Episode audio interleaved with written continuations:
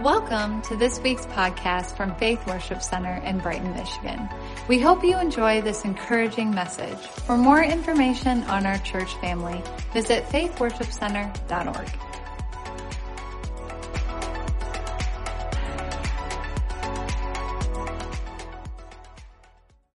If you have your Bibles here tonight, you can turn with me to the book of Galatians.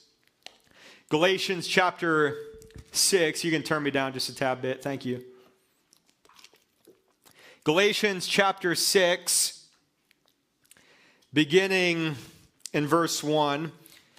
The Apostle Paul said, Brethren, if a man be overtaken in a fault, you which are spiritual, restore such a one in a spirit of meekness, considering yourself, lest you also be tempted. Again, brethren, if a man be overtaken in a fault, you which are spiritual, restore such a one in the spirit of meekness, considering yourself, lest you also be tempted. Now, in the latter chapter, in the, in the latter part of chapter 5, we see what the Apostle Paul was dealing with. He was dealing with those who are led by the Spirit and those who are led by the law. Now, anytime we're studying Scripture, it's always important uh, to look at it in context because Without context, somebody can take any verse to mean whatever they want it to mean. And so it's so important to know uh, what's said prior to when something is said. And, and, and I, they, they, there's a, an expression uh, called the interrogating of text uh, basically means anytime you're studying scripture, you should always be asking questions. Who, what, when, where, why, who said this, why did they say it, who did they say it to, what was said before it was said, what were the circumstances surrounding the writing, because it's always important to understand the context. And so when you go back to chapter 5, you see that Paul, he was dealing with those who were led by the Spirit, which, as you know, those who are led by the Spirit are those who uh, are trusting in the fi- finished work of Jesus Christ, which allows the fruit of the Spirit to come, up, come about in their life. And Paul, he also dealt with those who are led by the law, which is uh, speaks of those who have faith in their works, which leads to the works of the flesh manifesting in their life. And so, in context of that, with that context in mind, Paul uh, he makes these uh, statements to begin chapter six. He says this. He said, "Brethren." If a man be overtaken in a fault, you which are spiritual, restore such a one in the spirit of meekness, considering yourself, lest you also be tempted. Now, that word if there, he said, Brethren, if a man be overtaken in a fault, uh, that word if is in a, in a subjunctive mood, which is the mood of possibility, which means that this is a possibility that most likely will happen.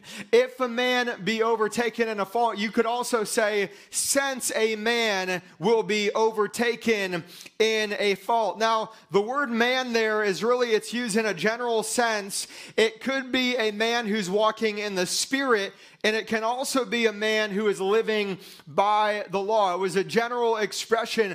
Even those who are walking after the spirit struggle at times. Even those who are walking after the spirit have yet to come to that place of perfection because we're li- still living in this imperfect world. And so Paul said, when a man is overtaken in a fault. Now, that word uh, overtaken there, uh, it means to take before, to be caught, or to be overtaken.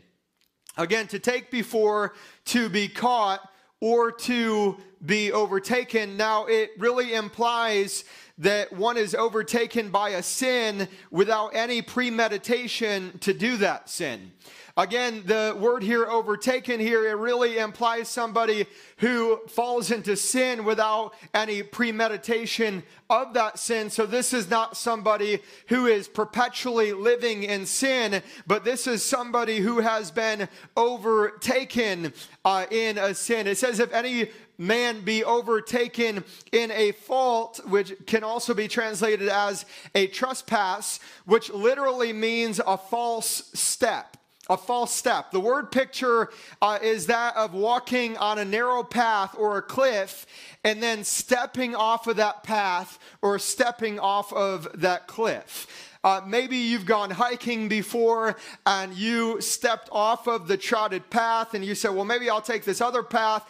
And when you take that other path that is not, hasn't been walked before, there is that risk that you could possibly take a wrong step and fall off of that path. Some of you or some of you could miss your step by getting off track. I remember when I was in uh, Honduras years ago, probably seven or eight years ago, we went to these uh, natural uh, hot springs there in Honduras, and uh, they're beautiful hot springs, and, and we took a day to relax.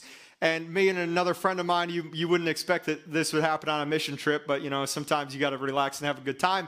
But we went there, and they had these, these stairs that went down, and then there's this large gap, and then there was a railing that you could jump over into the hot springs. And so I was getting ready to do this because I was really interested to see if I could do it. You got run downstairs and then you got jump out over. And I remember I was getting ready to do it and there was some Honduran girl off to the side that was like shaking her head, no, like don't do it. Because somebody in the past tried to do that and when they went to run down, they missed their step and they got badly injured.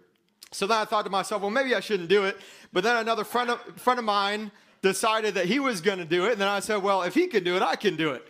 And so I did it. Had to you had to run down, and then you had to jump out over this railing into the hot springs. It was about f- five feet deep. So right when you landed, you had to compress. But thank God I didn't miss my step. Amen. But the idea here, it's, it, it's the idea of somebody missing their step. It's the idea of walking along a cliff. And so often you hear in various different states in Washington where they, they have great cliffs. You'll hear stories all the time of people that try to get too close to the cliff and then they end up stepping off the cliff and they end up dying as a result. Now, as a child of God, our uh, intention should not to see should not be to see how close we can get to the edge without falling off. Uh, a lot of people ask themselves the question, how close can I get to the edge? How close can I get to the world? How close can I get to sin without falling away from Christ and falling away from my relationship with God? But as a child of God, we should not think about how close can we get to the edge. Our mindset should be we need to get as far away from the edge as we can be because God's got a greater plan for my life. God's got a greater purpose and the cost is too high. The cost is too great. There's no time to play play, play around with sin. And the Bible says, Brethren, if a man be overtaken in a fault, you which are spiritual, restore such a one in a spirit of meekness. Now, it, this is a very important statement here because Paul here, he specifies those who are able to bring restoration to those who are overtaken in a fall. He said this, he said, you who are spiritual, which literally means that you all are the spiritual people. Now, the word picture here is like looking at a large group of people and then pointing out a specific part of that group and saying, You are the spiritual people. You are the spiritual ones. You who are spiritual, restore such a one in the spirit of meekness, which tells us that not everybody in the church and even within the body of Christ are truly spiritual. Not everybody in the church are spiritually minded. That word spiritual literally means a person of the spirit or one who lives by the spirit and walks after the spirit. And so, not everyone who is saved is spiritually minded. And there are some, when they see a brother overtaken in a fall, they're ready to, to hammer them and bury them in the sand. And Paul said, it restores such a one in the spirit of meekness, considering yourself, lest you also be tempted. Now, that word restore there, it means to make complete, to put in order or to put back together. Again, to make complete, to put in order, or to put back together. And the word picture there is like putting a broken bone into place and then putting a brace around it until it's fully healed. When you see a brother overtaken in a fall as a church, we've been called to restore them. Our desire should be to see them brought uh, to completion, to be a support, to be a brace. The Bible says the harvest is plentiful, but the laborers are few, and we need as many laborers in the harvest field as we can possibly get. So many people, they, they're ready to, to, to attack. They're, they're ready to point out your fault. They're ready to point out your failure. And, and you know, as a child of God, for me, I'm not looking for fault in individuals. I realize we all have faults. We're all imperfect people. And not going to church because there's imperfect people is like not going to the gym because there's people who are out of shape. That's who the gym is for. That's who the church is for. The church is for imperfect people. The church is for messed up people. The church is not a museum uh, for perfect people, it's a hospital for the lost, the hurting, and the broken. It's for people that are messed up. We don't want perfect people walking in here. The Bible said it's not the healthy that need a doctor, it's the sick.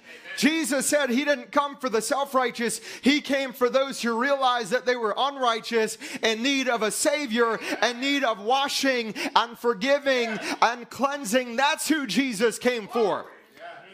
In order for us to receive the righteousness of God, we've got to be rid of self righteousness and we've got to realize how desperately we are in, in, need of the grace and the mercy of God every single day that we live. Amen. Restore such a one in the spirit of meekness, which really the idea there is gentleness. And so it's the, the thinking that I could walk away from this fallen brother, but who I am, who am I to do that? I am the one that received grace, and therefore I will extend grace to my brother just as the Lord has, ex- has extended it to me. Again, it's the mindset when you see somebody overtaken in a fall that you could, you could say, I'm, I'm able to walk away from them, I'm able to shun them. I'm able to distance myself from them, but who am I to do that? I am the one that have received grace, and now I am responsible to give grace. To whom much is given, much is required. When you've been given mercy and you've been given grace, you are now responsible to give more mercy and more grace to other people. Sometimes I think that we treat the unsaved people better than we do the saved people. We tell the sinner, you know, once they come in the doors, you can be saved, you can be washed, and, and we embrace them. But how do we treat a fallen brother? Those who we think that they knew better. I've shared the story before of Eutychus and how Eutychus was on the third story of a building. And you might ask, why is, why is his name Eutychus? Well, Eutychus too, if you would have fallen three stories off a building. Lord, forgive me. And so he's in the middle of, of, of, Paul's preaching, and the Bible said that he falls asleep in the middle of Paul's preaching, and he falls down three stories. In other words, he had one foot in the church on one foot out of the church. He was in the he was in the window. He had one foot in the church and one foot in the world, and he fell down and he died in the middle of Paul's preaching, and everybody said he's dead.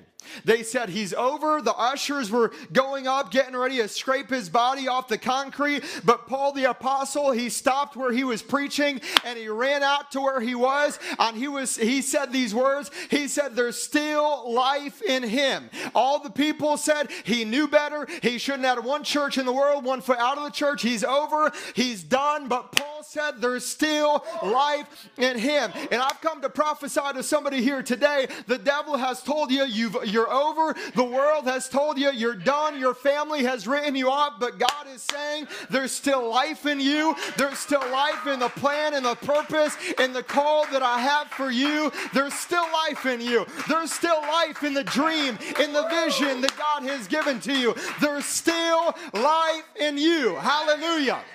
Don't quit. Don't give up. There's still life in you. Hallelujah. Maybe you've been overtaken in a fault and the devil has come in with condemnation. Can I just remind you here tonight that condemnation is never of the Spirit of God for the child of God? The Spirit of God will never bring condemnation. You see, condemnation is hell's agent to drive you away from God, but conviction is the Holy Spirit's agent to drive you closer to God. And so there's such a, a, a fine line between conviction and condemnation. There's a thin line between being condemned and being convicted. When the adulterous woman was found guilty of her sin and the religious world were there to stone her to death, and they asked Jesus, What do you say that we do? You know the story, Jesus said, He who is without sin, let him cast the first stone. And the Bible, Bible said, one by one, they all began to drop their stones because they realized that they were just as guilty, if not more guilty, than the adulterous woman. And so you see here where Jesus did not condemn her and he did not condone it either. He said, Go and sin no more. Hallelujah. He didn't condemn her and he didn't condone the sin. He just said, Go and sin no more. And so maybe you've fallen and maybe you've failed and maybe you've messed up. You know what Jesus is saying? Go and sin no more. Get back up by the grace of God. A righteous man, not an unrighteous man, a righteous man falls down seven times, but he doesn't stay down. He shall rise again. It's time to get back up. It's time to brush off your feet and it's time to go forth in the mighty name of Jesus. Amen. God, He still has a plan for you. He's still got a purpose for your life. We've been called to restore such a one in the spirit of meekness, in the spirit of gentleness. It says, considering ourselves, lest we also be tempted. Now, when He said, consider yourself, yourself, lest you also be tempted, he was basically saying, Take a look at yourself, lest you be overtaken by the same temptation as your brother. Again, take a look at yourself, lest you be overtaken by the same temptation of your brother. Have you ever met somebody who they were just on the offense and they're just tearing down another believer because of what they did? And they said, You know, can you believe so and so? Can you believe what they did? They're supposed to be a man of God. She was supposed to be a woman of God. Did you hear about her past? The devil is one to bring up your past. Amen. And the devil, he'll use people to try to bring up your past. He'll use people to try to bring condemnation in your life. That's not the Spirit of God and you ought to tell those people the truth shall set you free. I've been washed, I've been cleansed, I've been forgiven. I'm a born again child of God. I know who God says that I am. I am redeemed, I am healed, I am delivered, I am whole, I am born again. My sins have been cast into the sea of forgetfulness as far as the east is from the west. And devil, the blood of Jesus Christ is against you. Hallelujah. Satan, the blood of Jesus Christ is against you. You have been restored. You have been made whole. You are a child of God, and God still has a plan and a purpose for your life. But how many times have you seen something, seen somebody say, I would never commit that sin? Peter, he said, I will never deny the Lord. I will never deny Jesus. And not only that, but he denied Jesus multiple times. And how many of you have said, I would never do this, I would never do that, and then you find yourself doing it? And how many others have said, I will never do this again, and then you find yourself doing it again? Paul, the, or not Paul, but Peter, the very sin that he said he would never do is the very sin that he committed. And so Paul said, Be careful, restore such one in the spirit of meekness, considering yourself. We ought to take a look at ourselves. I think that the more we look at ourselves and we realize how much we need God's grace and how much we need God's mercy, the more grace and mercy we'll show to other people. So, some people say that if the church was perfect, then nobody would get offended. Well, I beg to differ. If the church was perfect, people would walk in here and then they'd feel like they can't live up to the perfectionism and then they'd be offended. We're all imperfect people. And so, Paul, he said, Consider yourself, lest you also be tempted. And then he said this in verse 2 He said, Bear ye one another's burdens, and so fulfill the law of Christ. Bear one another's burdens in other words, come under them and hold them up as they deal with this issue. Bear one another's burdens. Again, come under them and hold them up as they deal with this issue. Can I tell you something here tonight? You need the body of Christ. You need church. The Bible says to forsake not the assembling of ourselves together. It's not out of just religious check marks and, and duties. No, it's because you are a part of a body. You are a part of the body of Christ, and we're there to bear one another's burdens. Amen.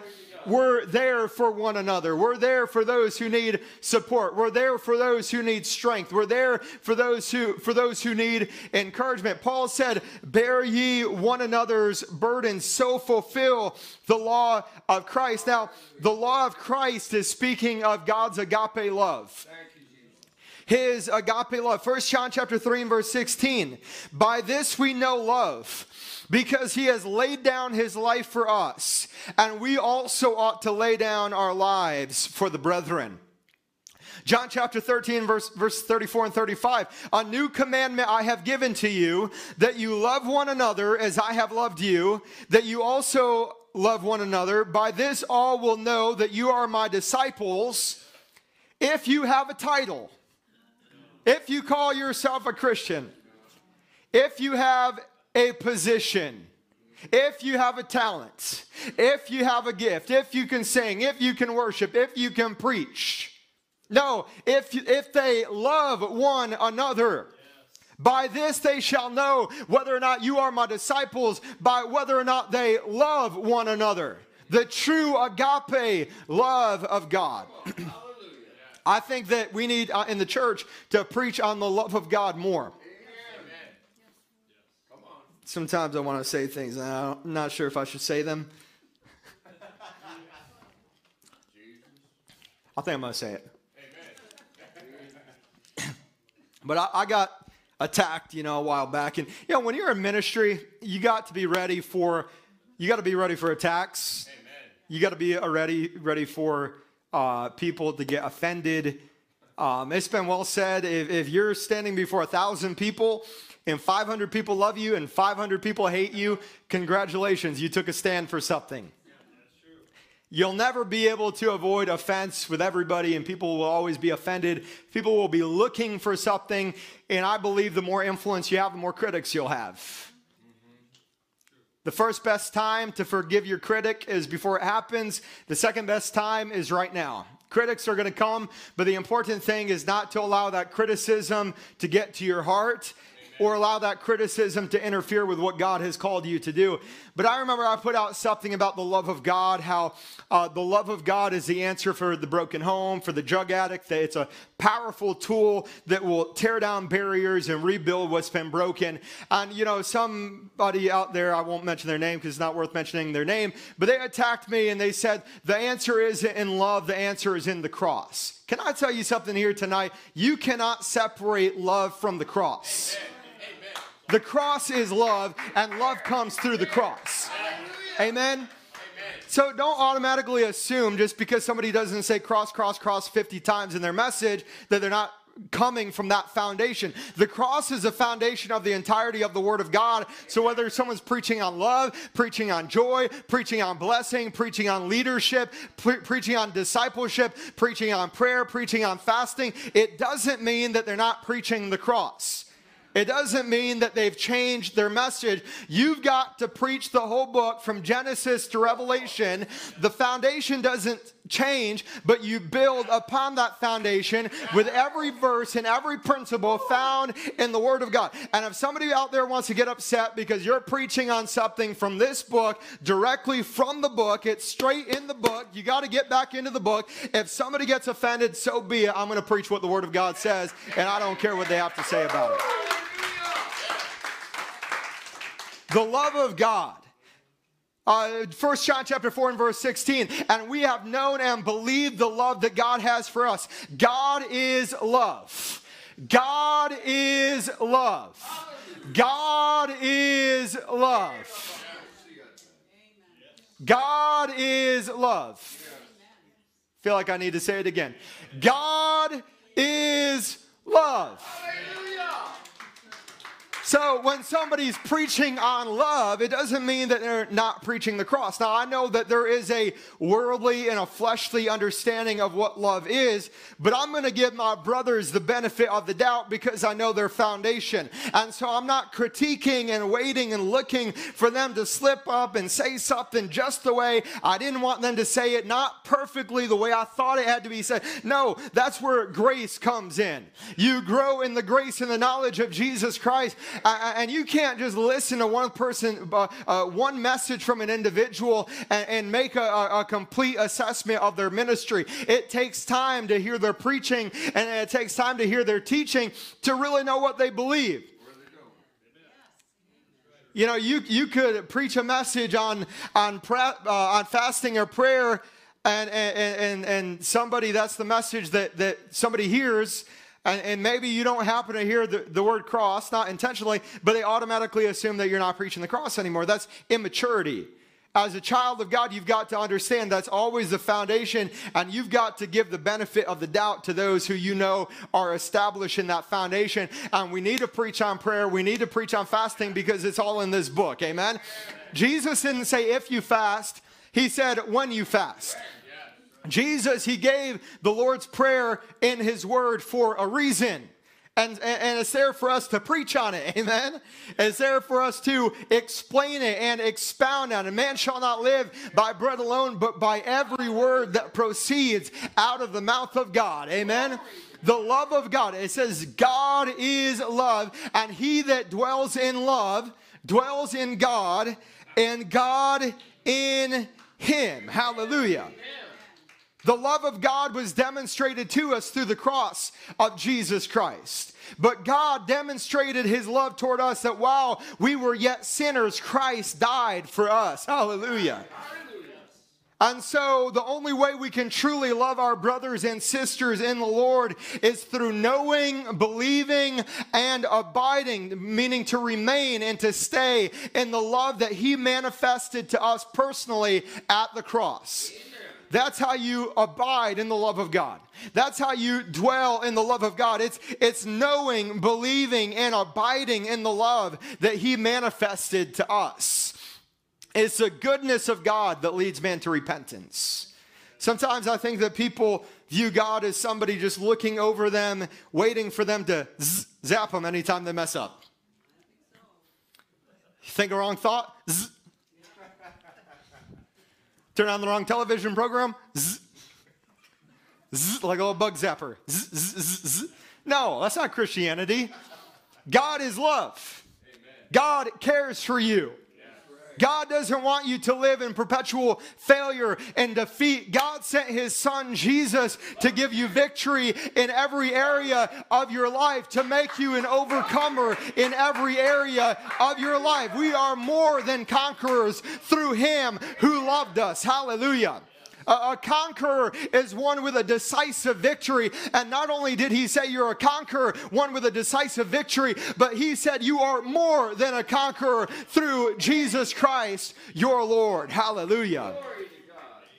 And so God is love, and he that dwells in love dwells in God, and God in him. And then in verse 3, Galatians chapter 6 and verse 3, he said, For if a man think himself to be something when he is nothing, he deceives himself. Again, for if a man think himself to be something when he is nothing, he deceives himself. And then he said in verse 4, uh, he said, But let every man prove his own work, and then shall he have rejoicing in himself alone and not in another. Now, going back to verse 3, the idea here is that when somebody thinks that they are a quote unquote 10 out of 10, 10 being the best, when he is reality a zero, he deceives himself. In other words, he's believing a lie about himself. So when somebody thinks I'm a 10 out of 10, when they're really a zero, they deceive themselves. For if a man think himself to be something, when he is nothing outside of the grace and mercy of God, we are nothing. Our righteousness is as filthy rags. The Bible says the heart is desperately wicked and deceitful above all things, and, and, that none are good, no, not one. There is absolutely no righteousness in it of ourselves, but all of the righteousness comes through the blood of Jesus. For if a man think himself to be something when he is nothing, he deceives himself. He's believing a lie about himself. God, help us to stay humble. God, keep us humble. Lord, remind us of how desperately we need your mercy and your grace every single day. Every day that we li- live, we need his mercies. It's by his mercies that we are not consumed. His mercies are new every single morning. Hallelujah. I said it Sunday good things happen at midnight. Because at midnight, it's already the start of a new day. And his mercies are new for you every single morning. Every morning when you wake up, God's got fresh mercy for you. And you want to know why God gave you fresh mercy every day? It's because he knew that you would need. Why would God give you fresh mercy every morning if you were something, if you were a 10 out of 10? If you had it all together, you wouldn't need mercy every morning. You might need mercy once a week or once a month. No, God said we need His mercy every single morning. Every single morning, we need God's mercy and we need God's grace. And then He said in verse 4, He said, But let every man prove his own work, and then shall he have rejoicing in himself alone and not uh, in uh, another. And so the idea there is don't compare yourself with others because the result will either be pride, thinking that you're better than others, or condemnation that you're not as good as others. So Paul is saying here don't compare yourself to others because if you compare yourself to other people, it's either number one, going to breed pride where we think that we're better than other people, or it's going to breed condemnation where we think that we're not good enough, we're not as good as uh, other people. And so Paul here is saying to focus on your own relationship with God and to love others the same way that God loves you. First Timothy chapter 4 and verse 16 says, Take heed to yourself and to the doctrine, continuing in them, for in doing this you will save both yourself and those who hear you. Two more verses here. Verse 5 For every man shall bear his own burden. In, in other words, everyone is responsible for himself before God. Every one of us are not responsible for anybody else's walk. We're responsible for our own personal walk with Christ. And then Galatians chapter uh, 6 and verse 6, it says here, Let him that is taught in the word communicate unto him uh, that teaches in all good things. Or, in other words, let him who is taught the word share in all good things uh, with him who teaches. And so, this here is referring to materially and financially supporting those who teach you the word of God. Singers and musicians can come back here tonight. Let him that is taught in the word communicate unto him that teaches in all good things. And so, Paul was telling them that those that were teaching them that God was using to minister uh, to them to share uh, in all good things. How many of you believe in blessing those who bless you? Amen? Amen. Anytime we have people come in here and minister the word of God, one thing I'm thankful for is that we have been faithful. You have been a faithful church to bless the people who come through. Amen. Amen. I've never had somebody come through, minister the word of God, and think, man, I wish we could have taken better care of them. We take good care of our people. We want them to be blessed. Amen. Those who bless us, we should bless back. Amen. When a, when a preacher, a spirit filled preacher, preaches the word of God to you, they are delivering their heart to you, Amen. delivering their, what's in their heart, what's in their soul. And, and it's not a nine to five job, but it's a 24 hour a day, seven days a week job. It's a calling, it's something you live every single day. And so we ought to bless those who bless us. Amen.